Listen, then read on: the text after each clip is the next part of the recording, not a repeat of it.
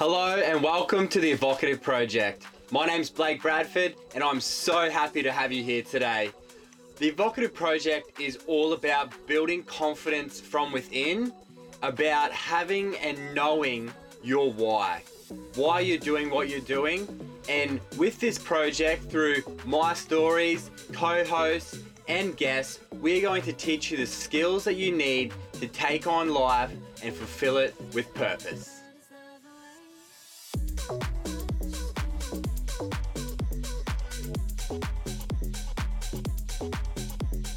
Welcome, welcome, welcome to another incredible episode here on The Evocative Project. I'm so excited and humbled to be bringing you The Mind Tradie. Jamie Usher will be your guest today on The Evocative Project and sharing his incredible insight on a lot of things. He um, unfortunately, well actually he, he says fortunately, uh, he lost ninety percent of his vision when he was twenty-six years old, and has really defined that moment as the pivotal point in his life that changed everything.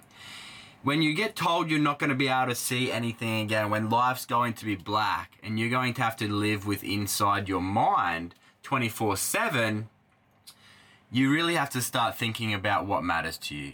What are your belief systems? What are your triggers, your trauma response? How are you going to navigate through life? How are you going to be happy within yourself? And that's exactly what Jamie was able to do on his journey through that. He, he really turned to himself to build self-esteem, to build self-awareness, presence, and gratitude, uh, which is a massive thing we, we discussed in quite great depth today on The Evocative Project. And it was really a humbling conversation because Jamie has, has taken the initiative now to study psychology, uh, in entering and partaking in his honours section of that degree now. So he's nearly finished that degree, um, which is absolutely incredible. But what's more incredible is the fact that he's a father, the fact that he's a husband, the fact that he has a business on the horizon for mentoring and coaching individuals in how to become the best version of themselves. And that's what The Mind Tradie is all about. Not by being the best version of what someone else wants you to be, but being the best version you want to be. And so it gives me great pleasure, like I said, to welcome Jamie Usher to The Evocative Project. Chew.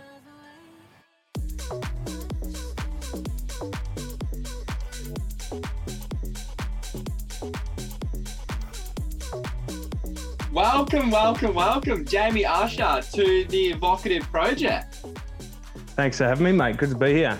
Yeah, I'm really excited to have a chat with you today and really unravel your story and your journey, and certainly uncover your why, why you do what you do, and, and your reason for being the mind tradie, the man that you are, the father of your beautiful daughter, a psychology student, uh, your own podcast as well. Um, building and working into your online mentorship, previous business owner, um, and certainly a mental health advocate. So I'm humbled to have you in my presence and sharing your journey with The Evocative Project today.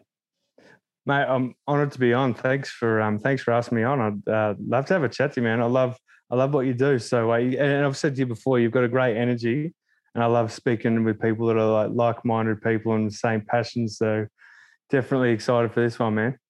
Yeah, I appreciate that, man. And um, yeah, we I guess we connected through social media, the beauty, the beauty of the beast. Um, yeah. And we really, I mean, it kicked things off pretty straight away. And then I just reached out for our upcoming webinar, and you uh, really led um, advice on that with taking the mental fitness survey, which is great. So thanks for that.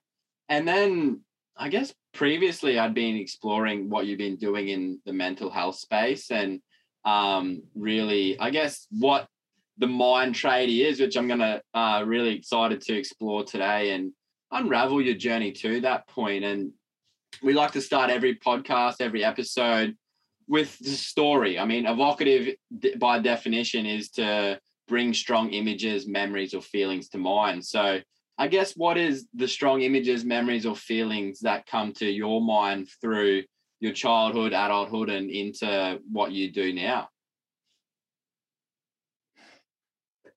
All right. Well, there's uh, there's a fair bit, isn't there? where, where where where would you like me to start? I guess Look, where, where should I na- where should I narrow down on? um, yeah, I'll keep it pretty brief. Like just sort of like an overview of your upbringing, your family dynamic, um, how you come into your business life as a glacier, and then into yeah. what you're doing now. I suppose would be a great little journey. Just a great create some insight. Okay. Okay, so I can, I mean, I can hit on more as we go along, but I guess mm. uh, starting starting with, say, childhood. Childhood was um, an interesting one. Um, I had, uh, yeah, interesting interesting relationships, particularly with step-parents that were involved in my life. Uh, there was domestic violence. There was uh, unhealthy relationships with caregivers and mistreatment and all that kind of stuff, none of which I, I was aware of was negative at the time. Uh, there was taking on roles of uh, as protector for parents, as like for, from for physical violence and that kind of stuff. Um, so that's kind of going into like through through childhood. Like as I said, I can hit on more of that later if you want. But I'm like going into years of say adolescence, where I was kind of didn't really have a very good relationship with myself at all. Uh, no self worth, no no self esteem, no kind of um, no real connection to life or who I was. Um, and then I started of, um, to develop more of a sense of stuff. I was going to say, sorry, was there a lot of like drug and alcohol abuse through those years or? No, there wasn't. That that kind of stuff didn't really come until I was, say, uh, early twenties. Yeah, gotcha. I, I started to explore a little bit more. So, yeah, early twenties, I developed a uh, bit more of an identity of who I was. And there was a stage where I'm like, I'm not taking shit from people anymore. And I probably went too far that way. Mm. and uh, and. Did some like I, I I took on this persona of like no one's going to mess with me anymore, and that was certainly the case. But I sometimes maybe I took that on too much in sometimes, but that's that's that's pretty normal for a lot of young um, like young males. Um, but then I also I was able to channel into a lot of my energies, some good energies, some not so uh, positive energies, like a lot of anger and all that from past stuff into kickboxing. So I had uh, nearly ten kickboxing fights around Victoria. Um, And then at the age of twenty-six, um, I developed uh, a vision impairment uh, where I lost about um, just over ninety percent of my vision within uh, two or three months back in um, two thousand ten, the age of twenty-six. And then, um, so from then, what are we now? So about eleven years ago, it's time, time has gone so quick. Um, from then, when I was running my own business and I had to give that up, I had to give up driving and stop fighting and all that kind of stuff. So about eleven years ago, I kind of went on a journey where uh, I had firstly had to find something where um, find new employment was my main thing, uh, where vision really wasn't a uh, like a, a necessity. Do you know what I mean? Yeah. Like because my my my whole business was in construction. Uh, like previous business was in construction, that kind of stuff. And no one's going to hire a visually impaired man on a job site. It's just not going to happen. Yeah. Um, so and for, for good reason. Yeah. Particularly a tradie who can't drive. You know, it's not, not it doesn't really work. So um, anyway, so yeah, I uh, I started a journey where I needed to, I actually found that I needed to find um, a new job through study. And then I started to, um, yeah, like work with local council doing youth work. And then uh, after a while, I realised youth work, I wanted to dive in more. My motivational speaking I was doing back in the time, I wanted to get more involved in that and have more credibility behind me. So I started a psychology degree. I finished that last year and now I'm in my, my honours year of that, about halfway through my honours year.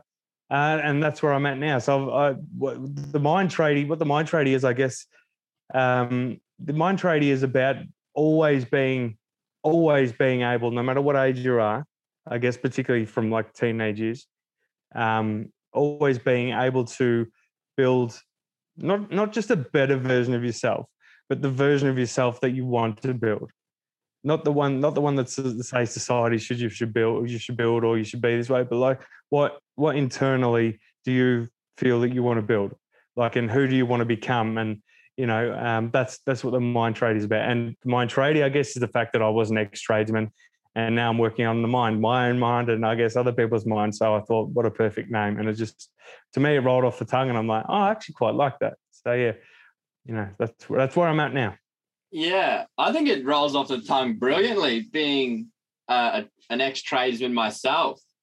Um, I'm really, yeah, really humbled that you sort of took that persona on and really, I guess, to draw back a couple, like eleven years, like you said, to go through that three-month period where you're a normal performing human to then have ten percent yeah. vision, like, yeah. Fuck. But then to turn that into your superpower in a sense where it you change your whole direction, you changed who you were, just to get a bit of yeah. understanding around that journey. How was that? Like, I guess emotionally, like how did that play a role in your, like a, that's how old I am now, twenty-six. If I lost my vision, I don't know what the fuck I'd do.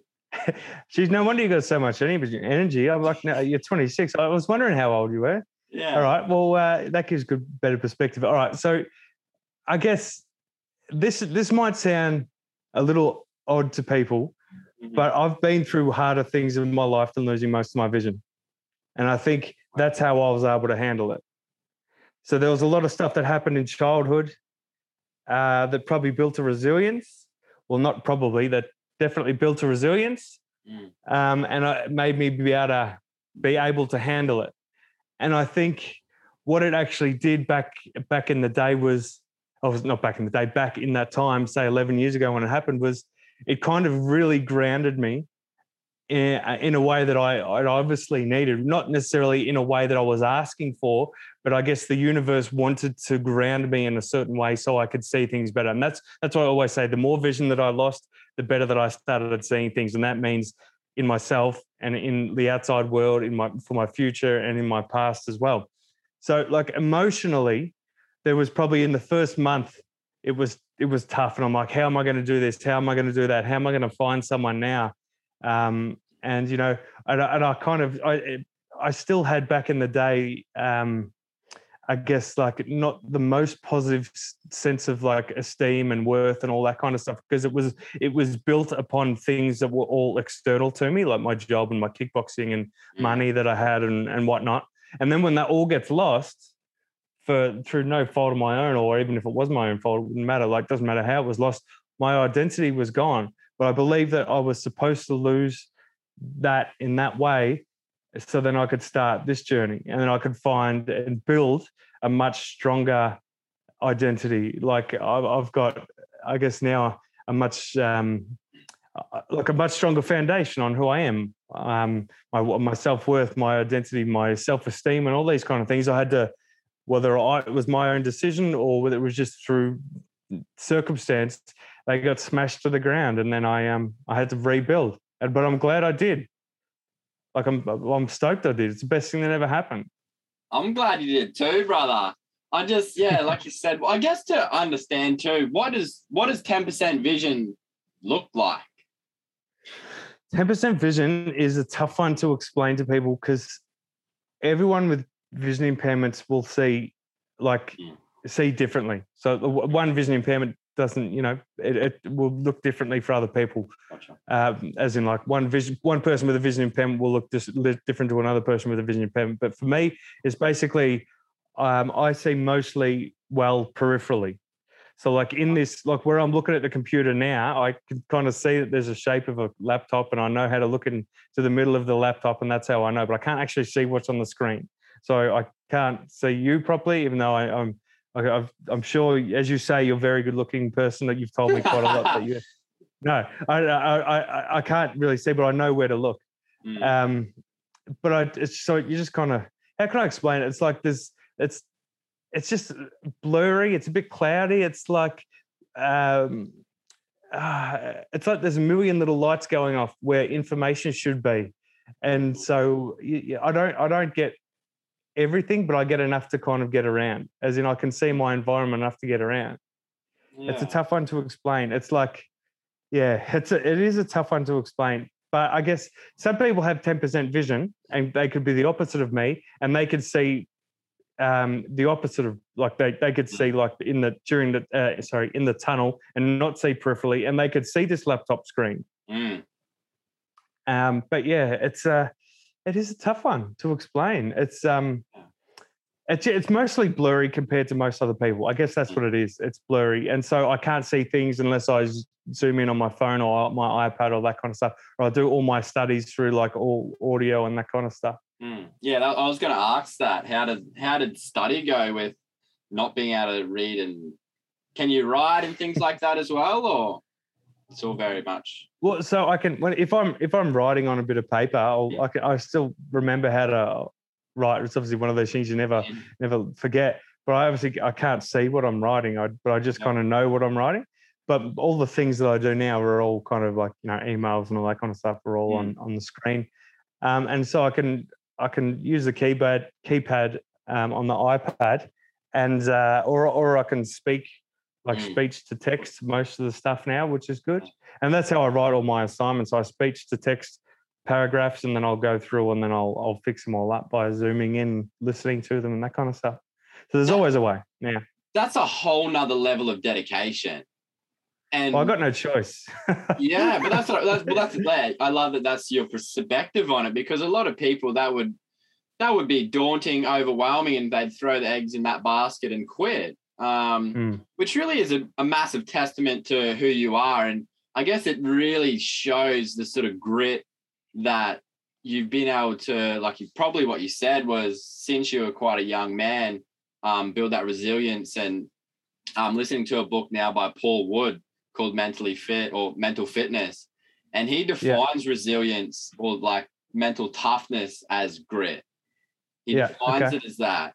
And we were talking the other day, and you you brought up the word grit, and I hadn't re- I don't really use it too much in any of my stuff, but um, after hearing you say it, I think it's just a, it's just like a sturdy word. Like it's just it's like a good word, isn't it? Yeah, it's just like get in, get it done, grit your teeth even when it's tough.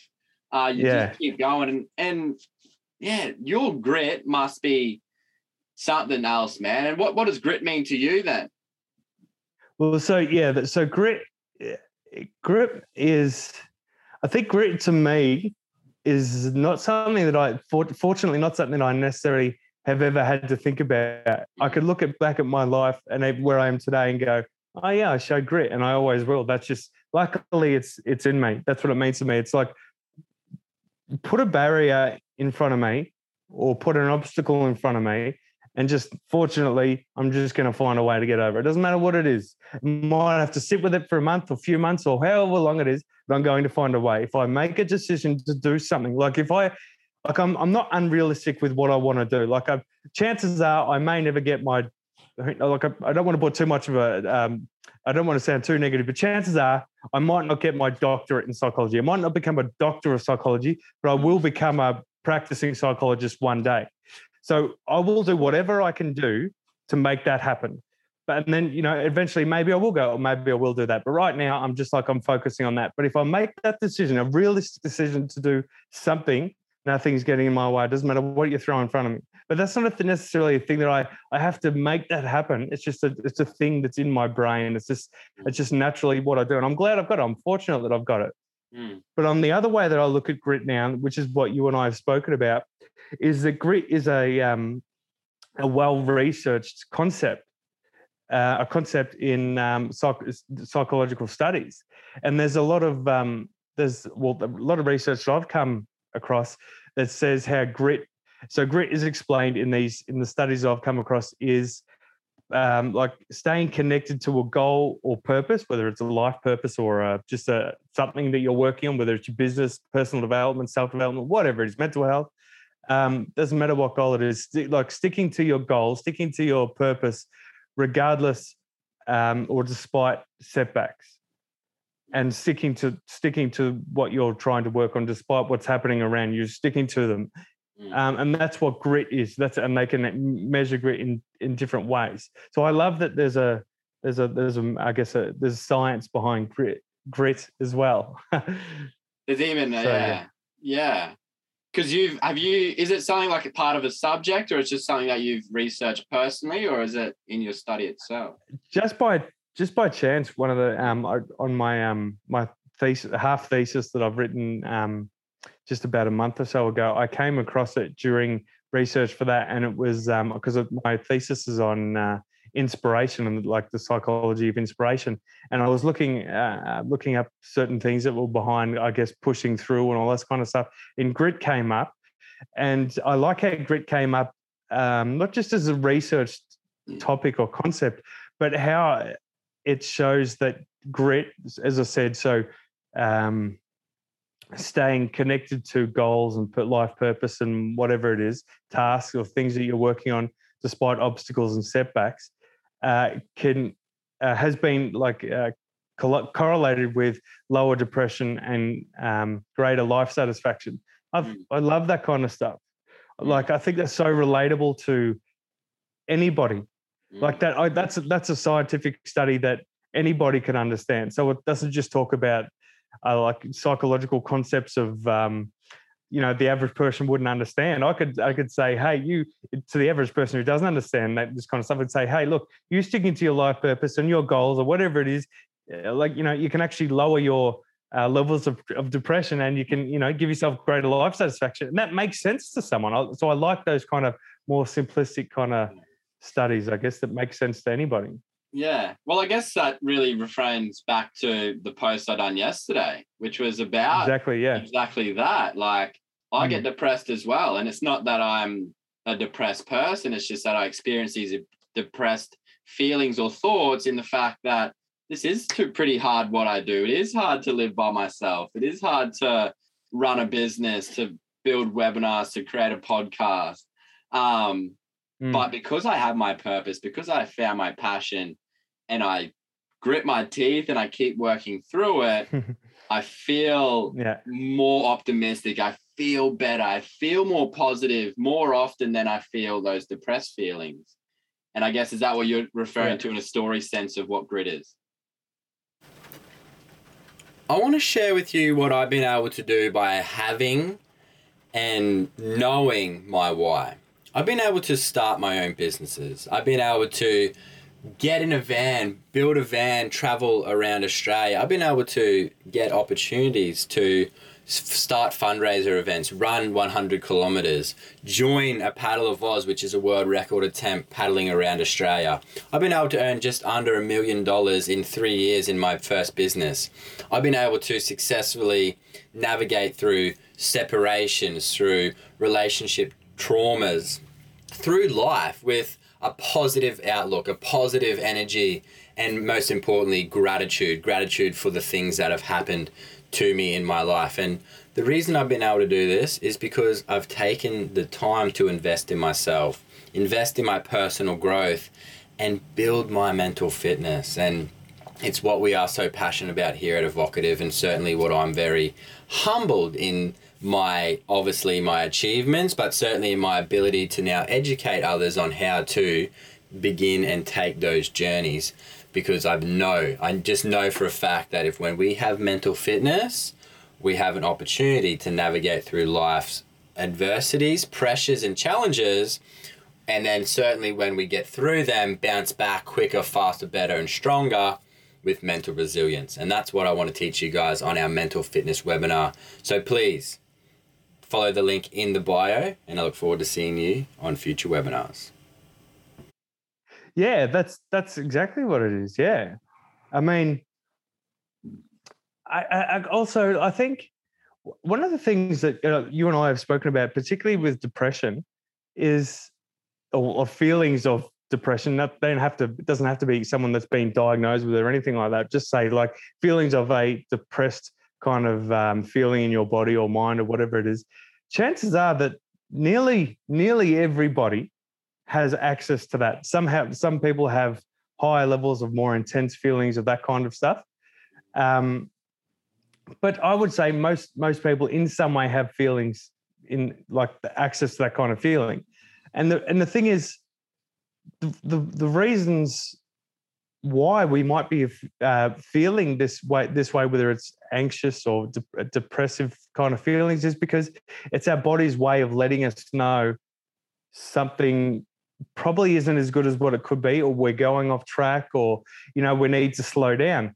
Where, uh, as I said, that we chatted the other day, that chances are uh, people might not understand that. So they think that when when they're getting this feeling, they need to they need to push it away, or, you know, that's it's a bad thing, or something's going wrong, as as in like it's completely negative. Well, I think if we can reframe the the feelings of uh, depression feelings or, you know, depressive feelings, it's our body's way of trying to tell us that we need to slow down or, you know, just have a bit of a better think about the way you're doing things. And, you know, you're taking on a lot at the moment. And so that's, that's all good that you're taking all this stuff on. Similar to me, you've got as much stuff going on as me, but it means that we need to do things in a certain way. And when we start going off that track, it's very hard for us to manage all the stuff that we've got going on. Now, either we, we, drop one of those things or some of those things, or we just, you know, slow ourselves down so we can manage these things a little bit better.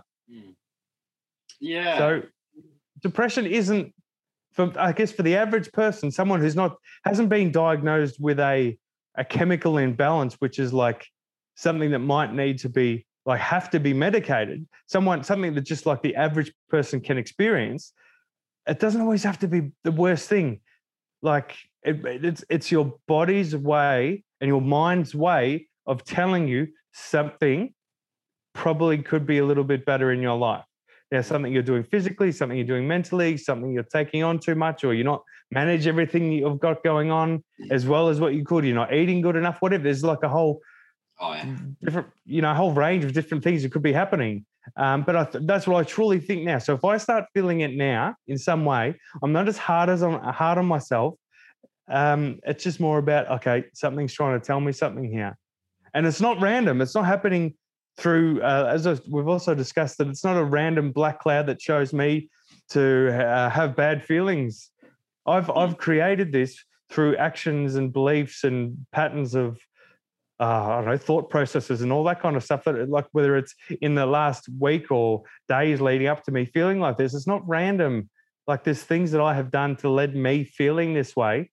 Um, and which means that I can, in the opposite of that, in the reverse of that, there's things that I can do to get out of it as well. Mm. So, yeah. Yeah. And I guess to keep drawing on that, because it's such an interesting conversation and you sort of really, I nearly, you almost got there at the end is, recognizing those patterns of behavior, recognizing yeah. those patterns of feelings or emotions that really potentially could be the result, or I guess the implication that you need to make a, a change or an adjustment. I guess the same yeah. way you would with your physical health. Like you go into the gym for months on end and you're, you're not seeing results.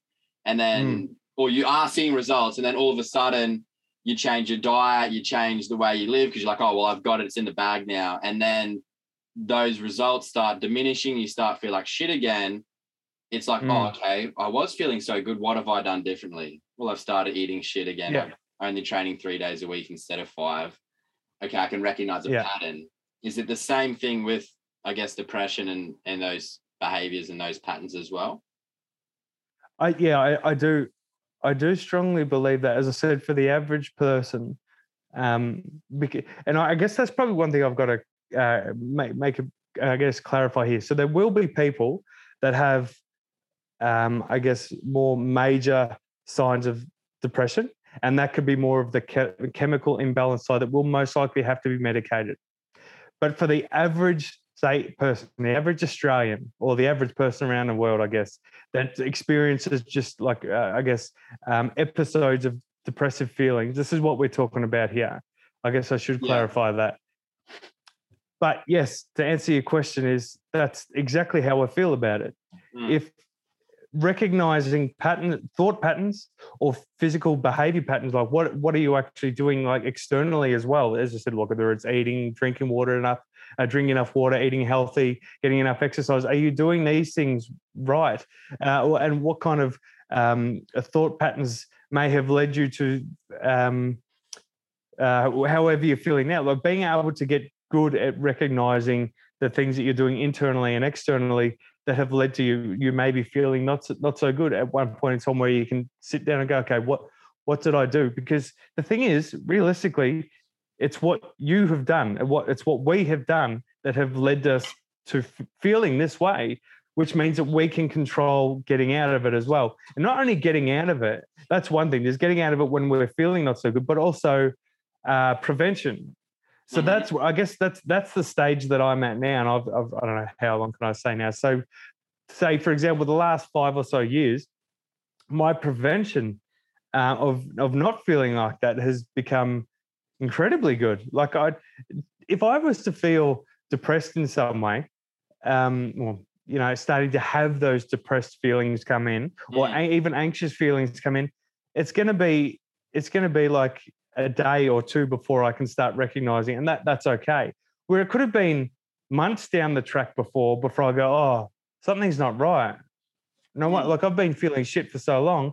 What can I do about it? Like, it, it's seriously, it's like a day or two now in comparison, because I'm I've gotten I've gotten so good at recognizing uh, the patterns of behavior and thought patterns as well, but also not just recognizing when something's not right, but doing certain things each day to maintain mental fitness.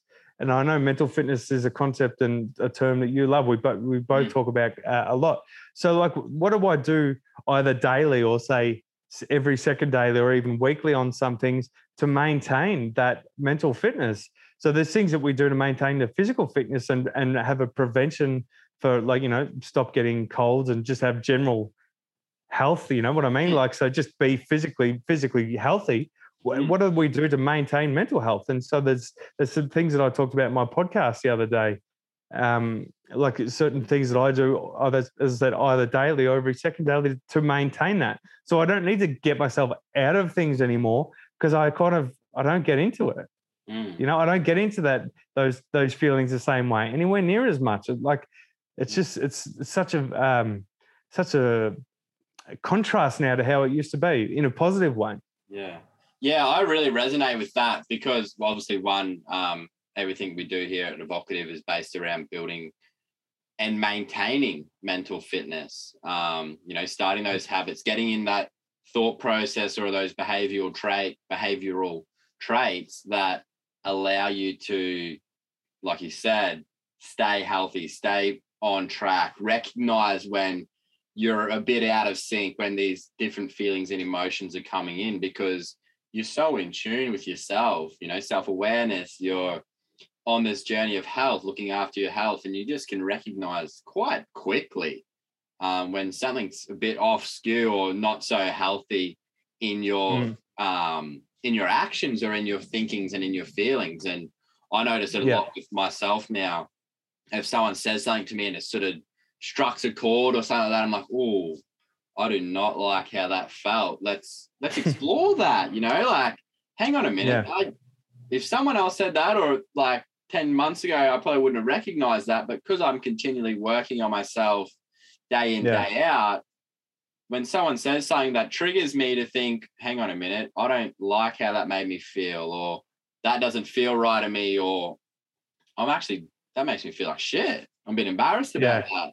I can recognize yeah. that. And even happened to me the other week, and I was messaged my counselor pretty much straight away. I was like, I just want to have a bit of a conversation with you around um, um, a recent experience and a bit of an emotional experience that I've had in a conversation, because I really don't like how it made me feel.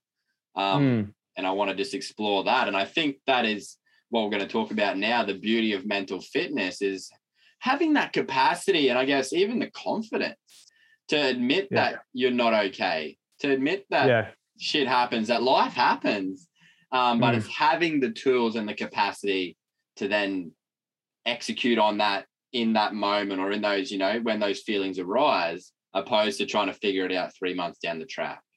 Yeah, yeah, exactly. That's that's exactly what it is. Yeah. So how, I guess um, I did listen to your podcast there on mental fitness, and you spoke about it, it really started to come in after your vision impairment, and you mm-hmm. realized essentially that, well, I've got to make a change. Like you said before, I've got to change this identity of who I am. I can't see life for what it is, but internally I can see it for who I am. Um, so how was that? Mm. How did your journey really begin? Did you start, like you said, you started talking at some youth work stuff, but how did the journey of mental fitness start for you? What did you start doing? What did you start learning and studying? Um, all right. So where did it start? So it's really it's simple to me to kind of answer that one, where I'm like, when I was given the diagnosis of originally I was told, like in that two or three month period when my vision was going, I was told by um, actually a couple of people. One of them was a professor, so a professor of neurology. So you'd think someone I would trust and understand, uh, trust my and understand my condition. They were told I was told I was going to see nothing one day. I was going to see like nothing. And so what I my way of dealing with that was, all right, that's this is happening. Uh, and then so like, what can I, what can I do about this? And so how, what I pictured that being like was like, uh, seeing black. That's what I imagined, because I didn't, I hadn't actually experienced that before. So I'd imagined just seeing black and uh, like, you know, I did, I was single at the time. I didn't have any kids at the time. So I was pretty much, I was going to, I thought I was going to feel very alone, mm. except for my own thoughts and the relationship that I have with myself. So what I figured the greatest thing I could do for myself at that time was improve the relationship that I have with myself and improve my own self-identity. I guess I didn't know back then that it was like self self-esteem or self-worth or all that kind of like these these things didn't I didn't know about, but I knew that I didn't feel good about myself. That's what I knew, and I knew changing that was going to help me out. So that's where it started. And then that's probably what set me on the greatest and most strongest path for, I guess, what we now know as um, building who I am and mental fitness. Like uh, um, for me to become mentally fit, I, I, I needed to like really become mentally fit. I needed to become, uh, I have a better relationship with myself. And I guess both those things bounce off each other. Mm. Yeah. How? How difficult was it for you to build mental fitness, apart from, I guess, recognizing and understanding that you needed to make a change? But I guess for our audience to understand in, in their terminology or in their life, what's an action that they can take, like, without closing their eyes and fearing seeing nothing again and only having to live with their thoughts, and that's what they picture for the rest of their life? How does someone, in your, yeah. in your opinion, start building that mental fitness? Well, I, I think maybe a best way for me to explain that is I could talk about maybe the, the kind of the, the six things, six or seven or six things that I brought into my life. Mm, yeah, let's do that. Okay, so the six things that I brought into my life, they weren't necessarily at once, but over the past, say, ten years or so, what I've brought into my life um, to really help build a mental fitness. And a mental fitness can mean that doesn't mean that doesn't I'm not sure what it means to you, Blake, but to me it doesn't mean that it's that you're always happy, but it means that you'll be able to push through, and then happiness, you know, happiness will return if you have a not so good day. So mental fitness to me doesn't mean that you're always happy and bouncing around and you're all, it doesn't mean that. It means that you can uh, like just like physical fitness, you can say go for a run and you'll recover quick. A mental fitness means you might have a you might be brought down by something, but you'll recover quick. And the more mentally fit you are, the quicker you recover. That's what it means to me. And then happiness is, I think, is a knock-on effect of that, but it's not the ultimate goal. We can't always be happy. Anyway, I think the starting point for me was gratitude, being able to find things in my life back then, even ten or eleven years ago, when my when my vision was going, find things to be grateful for. And the things that I was able to be grateful for was uh, while I was single and had no business going on and had no children or anything like that, I really had nothing going on. For there's like a two-year period, I had really nothing going on except walking every day and doing exercise. Uh, was being grateful for who I who I am. Okay, so my vision was going, but like my heart is beating. I'm physically still healthy. I've got conscious thoughts in my head. That's a great starting point for something. Like I'm healthy, I'm happy, as in like I was still happy at the time, which is a bit odd. Like I wasn't, as in like I was happy that I was still alive and I was able to start something, you know. I was happy that I was uh, still able to appreciate the sounds of nature, and I was still I was still able to walk every day, just little things like that. Like when it got down to it, I was still pretty lucky as a human. You know what I mean? Like my vision was going, but I was still pretty fucking lucky, man. So yeah, that, like so that, that might be a hard. Like how the fuck does someone yeah. be nearly blind and still stay grateful? Like it's something that I practice every single day. So I appreciate the power of it. But yes. to start at that point, like, fuck, man, That's magic. Yeah, I guess. I can feel your energy when you're talking about it. Like, I can feel how passionate you are about gratitude. Like, I can see it in your in your conversation and in your voice. Like, it means yeah. a lot to you.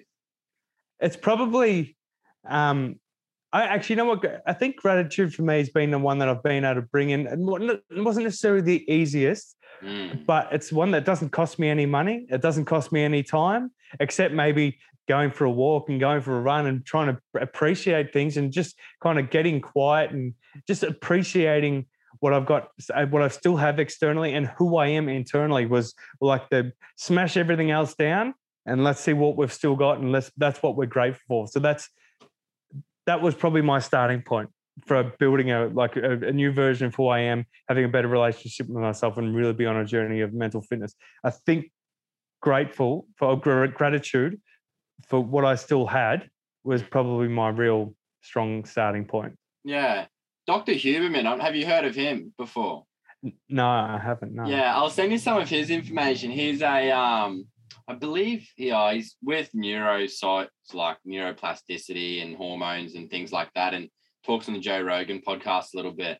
And he talks yeah. about gratitude, and it's like it's actual chemical actions in our body through yeah. neurotransmitters and dopamines and serotonin levels and cortisol and actually the chemical reactions within us that happen when we practice gratitude, when we have yeah. that random act of kindness, or when we are exploring those things, like you said, what we are grateful for within our daily mm. life. And I actually seen a stat the other day that was, it's pretty alarming, but pretty interesting. It's like, a one-time act of thoughtful gratitude instantly increases happiness by ten percent.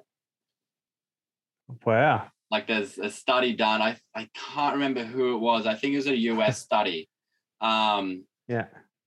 You know, I can probably find that reference and put in the show notes, but it was, it just blew me away. And like it spoke then further about how it reduces um, depressive symptoms as well. But I just thought that was a great statistic, and what resonated with me was the fact that, yeah, when I practice my daily gratitude, like even if, because at the end of the day is when I do it, everything that was shit during the day is, it's not forgotten, but it's not as highlighted. Mm. It's not as powerful. Yeah, exactly. That, that that's that's exactly what I get out of it, that mm. that kind of thing. And I think just practicing it over, particularly say the last, yeah, the last ten or so years, mm. um, it's it's it's become far more natural to me. And and then I guess that leads to the next kind of thing that I started to develop, uh, which, and I think you, you need gratitude to do this, is finding lessons in everything, changing perspective on your on a day on your day or a situation that you're going in, and a, and finding lessons in it, um, because there will put, I put my life on the fact there'll be a lesson, whether you can see it or not, in everything you're experiencing. And there's going to be more lessons in things that you'll experience that don't feel that good compared to things that do feel good. Yeah. There's going to be greater lessons than ones that don't feel as good. Mm. And it's like the quicker that you can become more in tune with what those lessons are, and sometimes you don't see them straight away, mm. but just know that there's a lesson in it. That's that helps you have more gratitude for your situation, regardless of whether it feels good or not, but also helps you change your perspective on it. Yeah. Does that lead into anything to do with like belief systems and changing the way we think and believe scenarios? Like, I guess the the main terminology or metaphor is like life's happening for me, not to me. Is that kind of something you would reference on the back of that? It it could definitely definitely uh, tie into that for sure. I mean, like, I guess you give yourself far more control Mm. of your days and your situations when you realize it's happening for a reason. Try and be grateful for it, um, and there's a lesson in it. There's, because I truly believe that there's, the universe wants us to learn lessons, I guess, according to the people, to the person that uh, that we want to become. So like we're putting our energies, I want this to happen, I want that to happen. And I think the, like the universe in some way helps us make that happen in some way. And yeah. I guess the more that we You know, the more that we're aligned with that, I guess life is, I think, a little bit more enjoyable because we try to enjoy even the the day the harder days a little bit more. But yeah, so I think it ties into that because it's like it gives us more control. And as you say, rather than life happening to us, it's like we're, we're, we have more, far more control while we're um, we're, we're going throughout our day. Are you I religious, Jamie? No, I, I, I the, my religion is that I believe that there's a universal force, mm. and I reckon we're connected to it. That's that's my religion. I gathered that. Do you want to talk on that a little bit more and your perspective on that universal forces and energies? Yeah, I guess. Um, so I'm I'm not necessarily someone who's really looked into the the actual science behind it really, really strongly. Maybe we'll have, when I have more time later on, but mm. I do strongly, strongly believe that there's universal force that we're all we're all connected to, whether we like it or not. And I think, uh, like, how can I explain it? I guess the, the greatest the greatest book that I read, which was on this kind of thing, was a th- was a book called Power versus Force, and it's a book uh, by Doctor David R. Hawkins. Mm. Uh, and I highly recommend, I highly recommend this book to anybody that's interested into this kind of thing, because I've heard of it. Yeah, it's it's it was probably my first real life changing book back in the day, and what this talks about is like the energies that we kind of sit in, and the, by the by the, the our thought patterns and our behaviors and our actions and that kind of stuff. So we can we can uh, change our kind of our energy levels, our energy outputs, mm. d- depending on how we think and act and like feel and how much control we have over that. And that goes down to like, you know, how much water we're uh, having and how healthy we're eat, uh, how healthy we're eating and exercise and all that kind of stuff. But I think it's like that energy output. Um, say th- what this book did was kind of, I guess let me just let me just go back a bit. What this book did was kind of it put levels, uh, like number levels to certain emotions, mm-hmm. and so it it had like a whole bunch of emotions that were say still in a in a negative level. Didn't matter, doesn't mean they're bad, but mm-hmm. what they did to the body was in comparison to other ones were were more negative. So. Mm-hmm. Uh, there was a whole bunch that was, say, anger, anxiety, and fear, and grief, and shame, where they were on, on a more negative level. And other ones that were on the, say, there was like a, a line where it started to become more positive. I think it's, I think courage is where it started. Then it goes into like acceptance and willingness, and then it goes higher. But what this book so fantastically speaks about is, say, like, if you're, say, predominantly feeling anger, all right? It gives you this, it gives like this number level to it. And then, and so I think it was like a, a, an energy level of, say, it was like one hundred ninety or something like that, which is just under the, the threshold of um, positive. But what the book goes into detail of is it's like, if you're in this energy level, this is what you can expect to experience in your life. And this isn't just he, like um, him talking about what he's noticed. It was a bloody twenty-seven year study. Mm. Of like, say, thousands and thousands and thousands and thousands of people that have were, took part in this study, and I guess spoke about the things that they're experiencing in their life while they're um, in this, you know, feeling of anger or whatever kind of level it was. But it's like what this book so fantastically talks about is what you can expect to experience uh, in your life and in your body if you're stuck in certain emotions, or not just stuck, but if you're if you're um, experiencing certain emotions or feelings predominantly. So, like, I think back in the day, so about eight, eight or ten years ago, I realized that I was in, I was in shame. I was stuck in shame, which is one of the low ones. And you kind of read what you can expect to um, experience while the while while you're at the level of shame, mm. and it's not good. Mm. Um, at, but then you start looking at the ones where it's like acceptance and willingness, and um, so you know, at these energy levels, which I would probably be closer to be living in my life in now, yeah. and it's true. If you look at look at what you're expecting, what that you could expect at these energy levels of life, yeah. um, it, it's it's like uh, yeah, it's read the book. It's it's yeah. great, but it basically just it's basically um, it talks about the energy level that you're putting out through your actions, behaviors, thought patterns, belief, all that kind of stuff. uh, the energy that you put out is the one you'll get back. That's the, probably the most simple way to put it. But the book, it proves that there's a science behind it. Mm. Yeah, I really like, and I think um, what I'm gonna um just point the finger a little bit.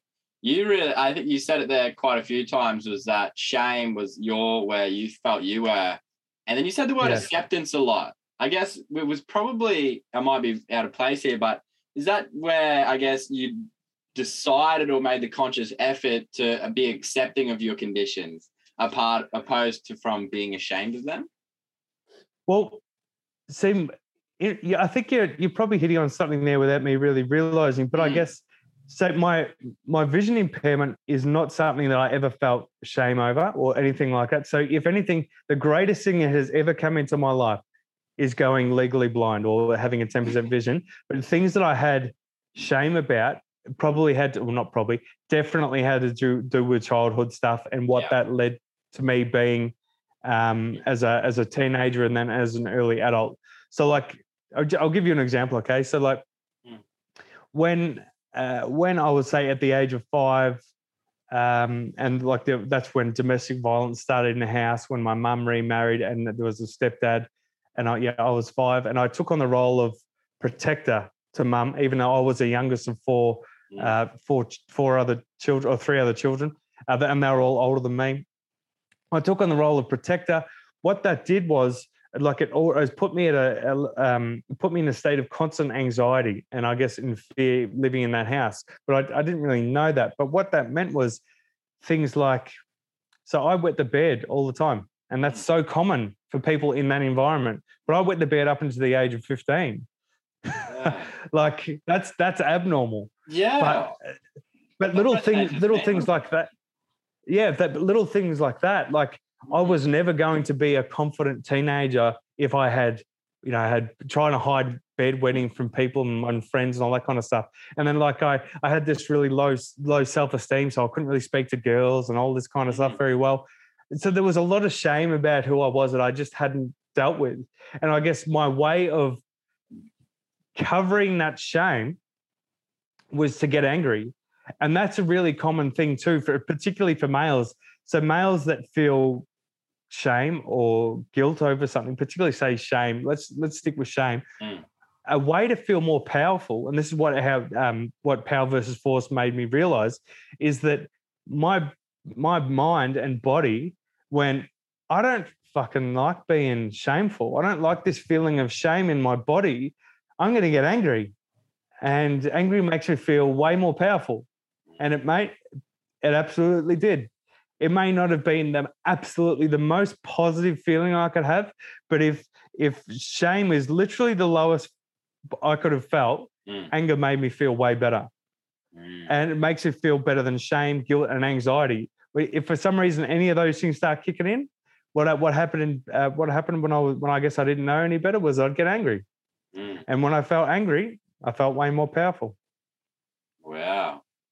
That's I think that's that common. is That's a That's lot of individuals. Yeah. So I was speaking to a, a doctor of psychology on my podcast from, from Canada, um, and she was she reiterated that too. She was saying, particularly for men, mm. um, so like, so anxiety and depression, so like particularly anxiety in men, let's maybe have anxiety on this one, how that actually manifests itself physically or um, I guess emotionally in men mm. is through anger. That's the way we get it out. We just we we get angry.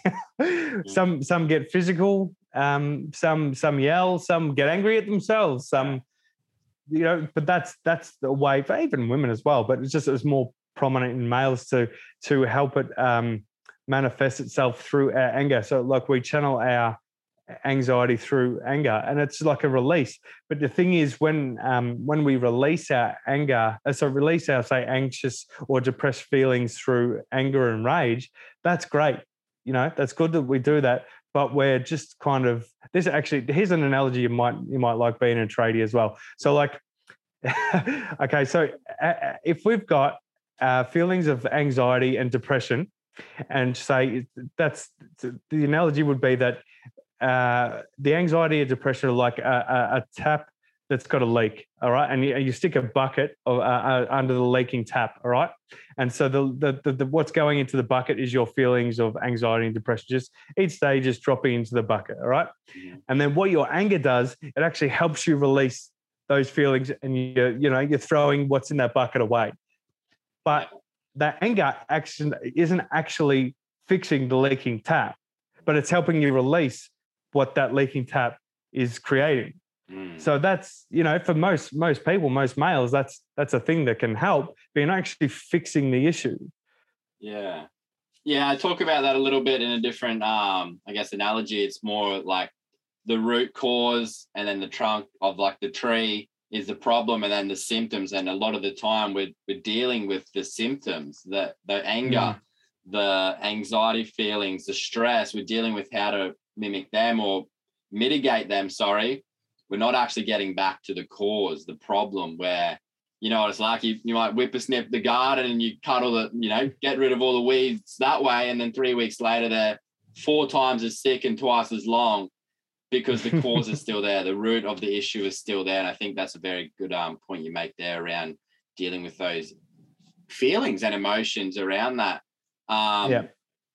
And to that point, I guess where you sort of touched on your, your shame and things like that, which is probably a real trauma point for yourself. And as you sort of, I guess, reflected on life and having the study that you've done now, how, mm. uh, how are individuals able to start reframing that trauma? Have you done much research on that at all? Well, I guess that one is a, that one is, I guess, is a, a tough one to answer, but I get, I haven't specifically done research on it, so I can only speak to it from my own experience. Mm-hmm. But I will definitely get to a point where, I'll, where I will be able to uh, do my own research on it and work with more individuals on how they can do it. So I'll speak to it from my own perspective, and that's probably the best way to do it, because I guess trauma is so individual and everyone's going to work with it in their own individual way. But my own, my own trauma through childhood stuff, and then I guess trauma through... Um, becoming what your class is disabled yeah. um, ten years ago, particularly in the last couple of years, of being able to really take that energy from regret and shame and anger and all that kind of stuff of like things that had happened, and and I now channel it to who I am today. So I guess the best way for me to explain it is that I can reframe my trauma now uh, through a whole bunch of things. And as I said, so shame and anger and, and regret of for missing out on things, or not, not working as hard as what I should have, not, but you know, in my business, or not uh, training as hard as what I should when I fought, or uh, not thinking as much as what I should have back in the day. Cause that, that was a real strong one. Why didn't I think enough about myself? You know, I should have thought more about myself. That come, that came up a lot. Mm. So how do I take that energy? Well, what I do is I take that energy from that pain that I was feeling, and I still comes in. Don't get me wrong. It's not completely gone. But now what I do is I channel it into each and every day now. So how do I get up early now? How do I study now? How do I study while I'm working full time? How do I have a child and have a podcast? All that kind of stuff is because that energy of all that stuff that I was, that pain that I'd felt back in the day, I, feel, I use that to fuel my day each and every day now. So that's how I do it. So I can take all the all the energy from that pain, from that past trauma, and all that kind of stuff, and that's how I that's how I get through each day now to a high level. That's how, how I use it. I, I use it to fuel me each day. Yeah, I really like that. Does that? And I think uh... I I think I think when you can start to be in far more in control of any trauma that you've had, whether it's childhood trauma, more recent trauma. When you can use your trauma in whatever way it is to start improving your life or improving the lives of other people, that's when you're got, that's when you're in control of your trauma now. So when you can use whatever trauma that you've experienced, the energy from that trauma, when you can use it to, as I say, improve your life or improve your life and other people's life, that's when you're starting to become far more in control, and you're actually giving that trauma a reason to exist rather than just sitting in you. That's mm. when I think things things will change with people. That um that hits home for me. You probably can't see, but I'm smiling like a kid at Christmas. um, okay, good. Because it was only probably two or three months ago I recognized that, because I haven't spoken to my dad in over twelve months. And okay. we used to be, we used to be best friends.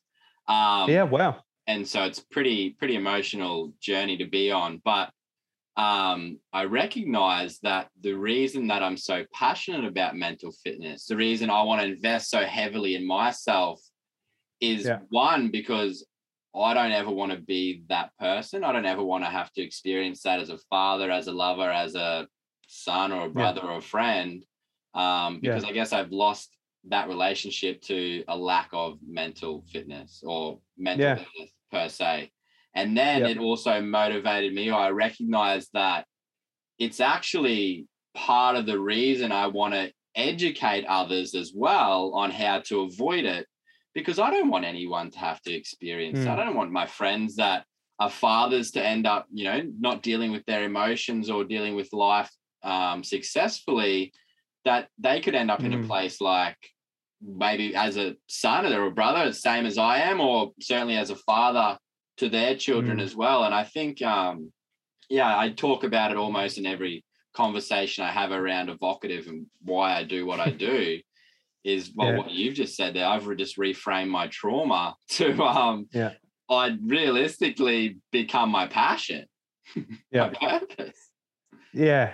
Well, I think I I truly think now the, if people aren't ready to do it, I could totally I can totally understand, because people have, could have such a high different like such different levels of of trauma. Mm-hmm. Like someone that might have lost someone close to them and that kind of stuff.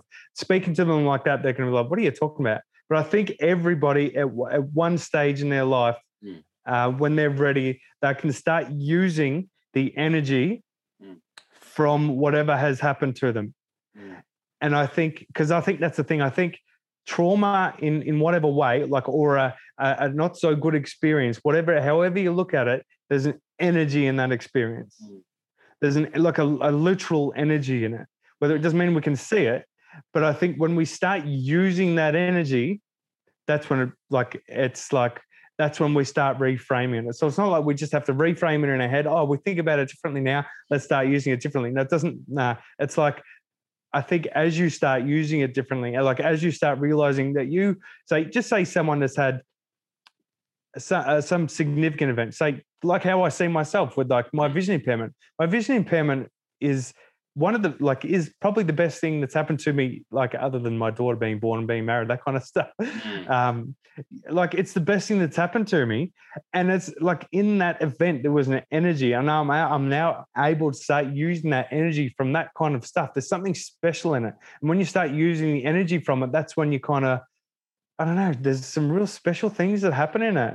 Like, and there's like a release, there's like a weight off your shoulders and and all that kind of stuff. It's like there's, there's something, I, what, I, what I believe is, is like when, if something big happens to people on like different levels, like if you don't, if you don't actually use like what you've learned from that in some way, well, then I think then you're just a person that's just had something not so good happen to them. But if you can kind of reframe it in your head and start using what's happened to you in some way, as I said, for the better of yourself, your kids, the whole world in some way, that's when you really start having some cool things happen. Otherwise, I think you're just someone who's had a bad thing happen to them. And you talk about it as in, oh, well, I had this happen to me, so I can't do that. Well, like then, well, then that, that's your choice. That's okay. But so many different things could be happening if you can reframe it in your head. Mm. I, th- I see a really nice um, line stringing through this conversation. It's sort of like using using life events and life traumas, so I'll use that word, traumas, and then learning yeah. from those traumas, using the forces and the energies of the universe that come with those traumas to develop your belief system, to be- develop that self-awareness, the ability to be grateful for those events. I see this as a beautiful line of gratitude for the good, the bad, and the ugly within your life, within the people's lives around you. And yeah. I think that's a powerful message. Um, and I'm going to ask the question, because I ask everyone on the podcast, is that sort of like what formulated or potentially was the reason for you developing your why, your your purpose, or your reason for doing what you do now? Definitely in some way, I think, yeah, there's, I probably actually didn't realize what my why was. I was just driven for something.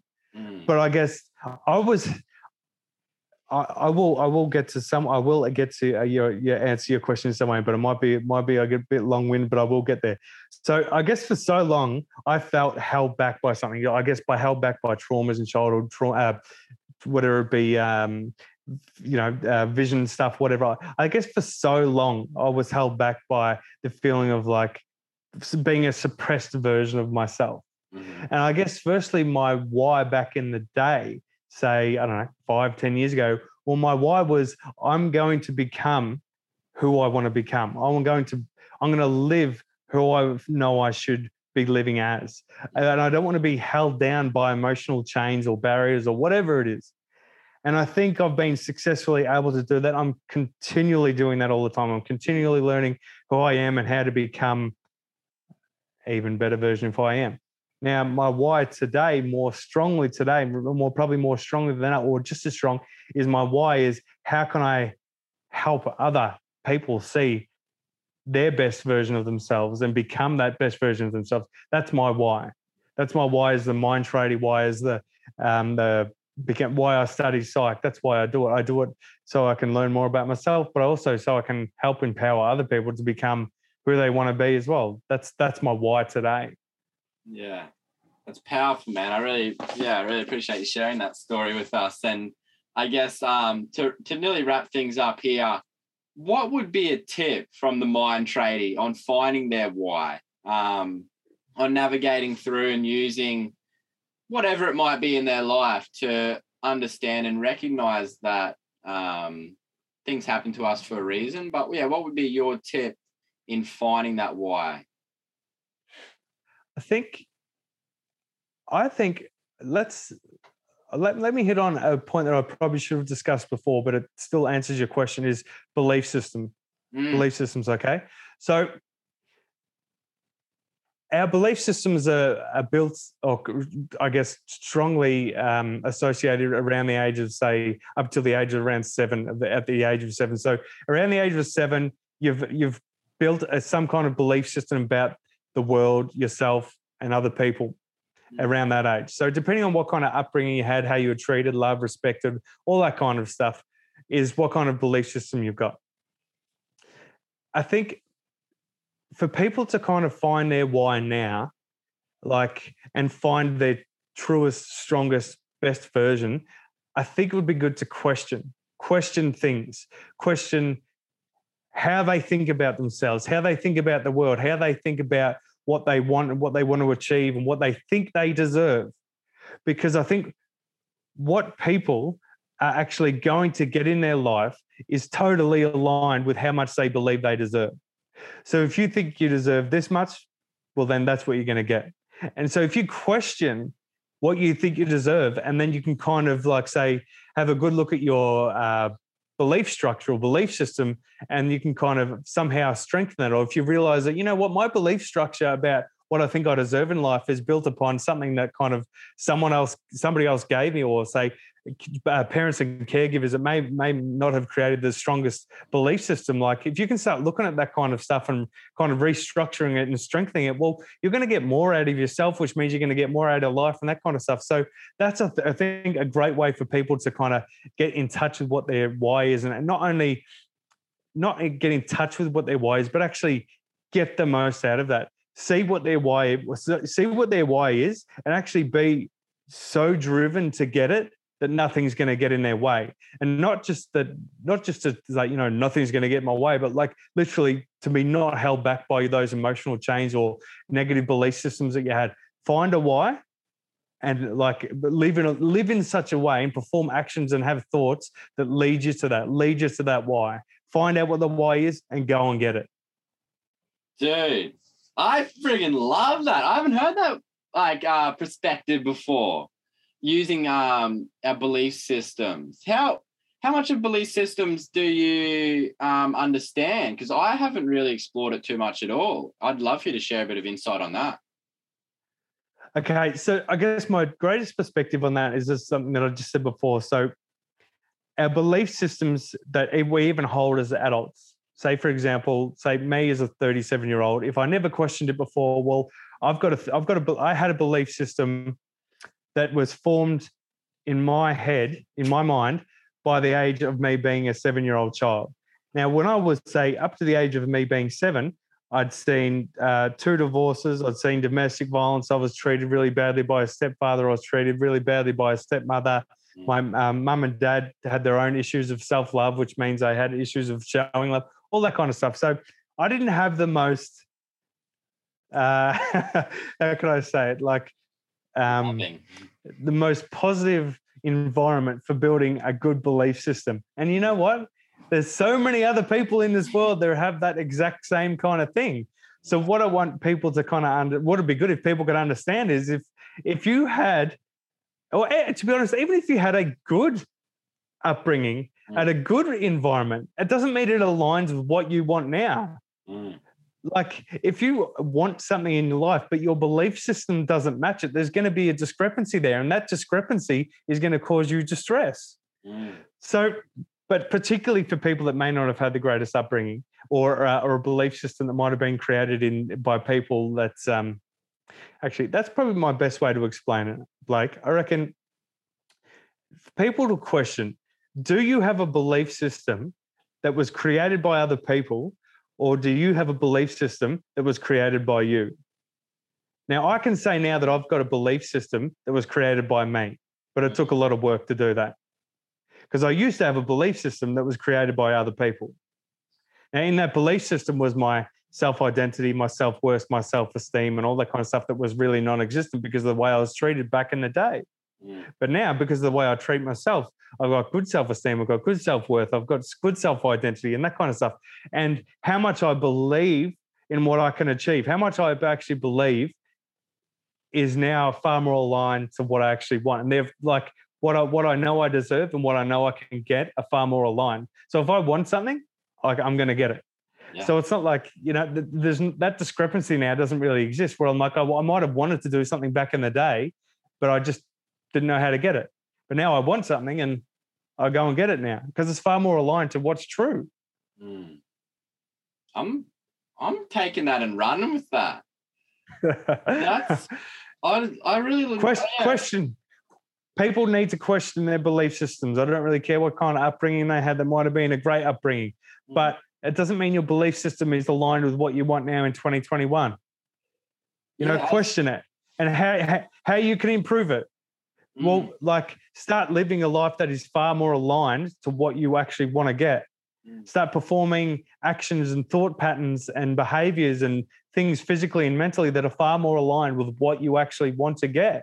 Mm. So... And, yeah. yeah, I was having a conversation with someone just about, about that just the other day, and around it was probably more it was more on the values side of things, um, mm-hmm. but I think you could frame them both the same way in in different contexts. Um, but it was virtually what you just said there. Like I was operating in this beliefs or on these values that I thought I had within myself, and my relationships were negative, and I was doing poor things, and I was not treating myself with love and care. And then I stopped for a minute yep. and pretty much probably subconsciously or consciously done a different process to what you're recommending of questioning why I'm doing these things, questioning these beliefs and these values.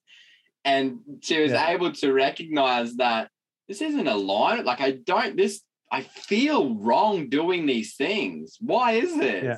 And questions her belief and questions her actions and her thoughts, and then made that change, got control of her values, was living within the values and beliefs that she created for herself, not that was created for her, um, which is what mm-hmm. you just pretty much said there. And I think, and well, from what she said, like it's changed the way she lives and breathes and operates now. Yeah. I guess my, my greatest piece of advice for people now, it doesn't mean it doesn't mean everybody can do it, but anyone that's been um uh they, they might be struggling with something emotionally in some way, it doesn't matter if you're male or female, or struggling something from the past or something that's happened now. Something that helped me back in the day, and even now that I still do to this day, is meditation. But not everybody can meditate, but everybody can kind of say uh, use exercises, mindfulness, and all that's their version of meditation. So whichever way you do it. So I, I I do meditate, and I have my own way of meditating.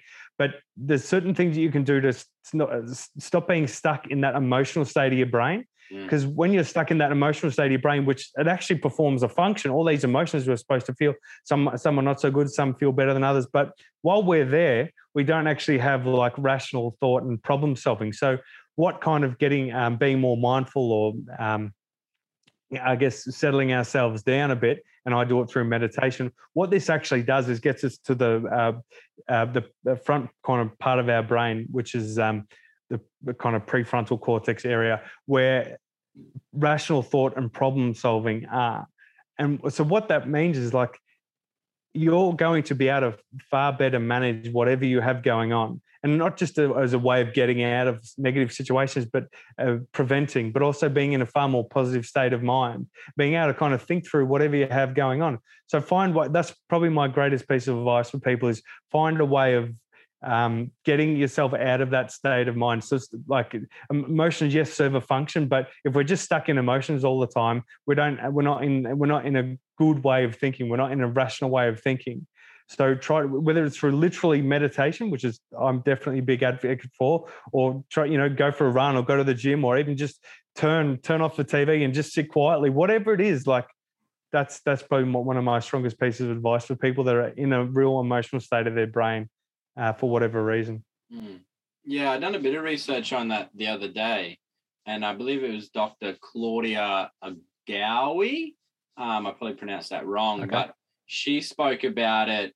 In the fact that if you are meditating, the, the practice of meditating or, yeah, that mindfulness, just relaxing and calming your body through breath and practice mm. is actually chemically sh- changing something within your mind or in your brain, and it's changing yeah. your genes. It's changing your D N A. And I'm not going to articulate it the, the way she did, but that was sort of my understanding of what she said was it's when we're take yeah. the time to practice these things, we're actually doing incredible things within our brain's chemistry to change the way that we're programmed and the way that we sort of yeah. act and, and behave. Yeah, and that's that's definitely true. I've done a, um, I've been looking into it a bit myself because I want to start doing some videos on meditation to start giving a bit more insight onto it. And so what I've kind of, I guess the most simple simple way I can kind of explain what it does to what I've learned so far. So there's like a, a part in the brain called um, the amygdala, which is, I guess, associated with, um, uh, it triggers like our fight or flight response. It's, it's associated with that kind of part of the brain. And what what my um, meditation can do, I guess, or mindfulness, doesn't have to be sitting down with your hands in your lap, can be, but not for everyone. But constant, like over time meditation, Uh, like decrease, decreases the size of that kind of area, or de- decreases like the funk. Um, how can I explain it? Like um, uh, it kind of we're, we're not going, we're not utilizing that part of our brain as much, or kind of. Um, I guess it's, I think I might have even said it shrinks that part of the brain, and it, it kind of enhances size to the prefrontal cortex. Mm. Uh, which is, as I said, what I spoke about before. So the front part of the brain associated with rational thought and problem solving. So they're kind of like it, it kind of helps you over time more consistently get out of that fight or flight response, mm. um, which I think is the in the limbic system, which is like associated with that. Uh, the threat response is the best way to say it. The, the threat response, when that is triggered through our, something that happens in our day, when, when our threat response is triggered, it's uh, like our brain doesn't necessarily go, oh, It's a, it's a, you know, something's happened at work, so I don't have to get that anxious. No, a threat response happens, and we get, we get as, as, as anxious as if it was something that was huge just happened. Mm. It's like it doesn't really know how to regulate those things. A threat response goes on, and it gets triggered. We've got to find a way to kind of turn it off. But I guess over time, the more that we meditate, we've got far more control over that, over that threat response. Um, and as I said, yeah, using using the parts of our brain that help us. I don't know, see our life a little bit better, have rational, more rational thoughts and problem solving to our to our life by meditation. So yeah, big, big, um, big, uh, yeah, advocate for meditation for sure. What's next for you, Jamie? Where, where's, where's the the goals and the plans and the barriers you got to um, break down or hurdle over on your journey? What what what's sort of the mission that you sort of envision yourself embarking over the next little while to fulfill? Um, well, that's a good question. I um, so I'm still finishing my study. So I've got I'm finishing my my honours year. I'll be finished that by uh, by, by next year, and then I'll still then I'll have like another two years of study before I'm actually accredited site. But that's okay. I'm happy to do that. That's totally fine. In the meantime, though, by probably the end of this year, I'm going to be announcing to people, um, I guess I can announce it here now, but I'm not officially starting it, but uh, I'll be doing mindset and personal coaching for people online or in person or um, however I can do it, over the phone, wherever. But I'll be doing that to people in the meantime. So I'll be using my skills of what I've learned so far in my studies, what I've learned in life, and like having um, strategies for But uh, I guess, yeah, reframing trauma, getting the most out of ourselves physically, getting the most out of ourselves mentally. I'll be doing that with people now before I've, I guess, officially done my uh, my psychology accreditation, because I don't need my psychology accreditation officially to, to be able to do that. But I will be doing that in the meantime because I just want to start working with people. That's that's what I want to do. And, I, and I've and I got myself to a level now where I know I can. So I'll be officially announcing that very soon, but I guess I can kind of half announce it here. So that's what yeah. I've got going on pretty soon. so, yeah. Congrats, bro. That's um that's massive. So yeah. So that'll be through the Mind Tradie as well. And yeah. uh, I'll be yeah, I'm getting a website. It's nearly finished now, but I, I'm nearly kind of um getting everything out there over the next month or two. So yeah, that'll be happening, which I'm really excited about because I, I just love the idea of being able to work with people. But I, I didn't want to have to wait like three years before I'm accredited to do that. Like, oh, yeah. there's still ways that I can work with people on certain levels. Yeah. Like, just say if I'm working with people and I feel that they actually need like psychotherapy, well, I would just I would refer them on. But not everybody does, yeah. and so those people are in that level that could work with someone like me for mindset coaching, reframing trauma, or just personal development stuff. Well, you know, let's work together. That's what I'm here for. But yeah, yeah that's yeah, I'm excited yeah. for that. I resonate with that as well. Um, God, we resonate on a lot of things, man. It's been an incredible, it's been an incredible conversation this afternoon. I really uh, appreciate you you sharing your time and you sharing your journey and your thoughts around so many great topics. You know, belief systems there, wrapping things up, um, grit a little bit earlier, the power of meditation, and becoming grateful for our situations and our life, and even your understanding and um, perspective on anxiety and depressions and being able to recognize our behaviors um, and patterns within those emotions and feelings. And um, yeah, thank you so, so much for joining us and sharing those uh, incredible insights on the Evocative Project. Mate, thank you so much for having me on. It's seriously, I'm honored when people ask me on to do this kind of stuff, and you've been a great host. So yeah, it's been a great chat. I really, really, really enjoyed it. So thank you so much again, Blake. Yeah, I'm really excited to see what we can do in the future together as well, man. I'm really, really, uh, yeah, excited for this connection and this journey together. So thank you. Absolutely. Me too. Yeah.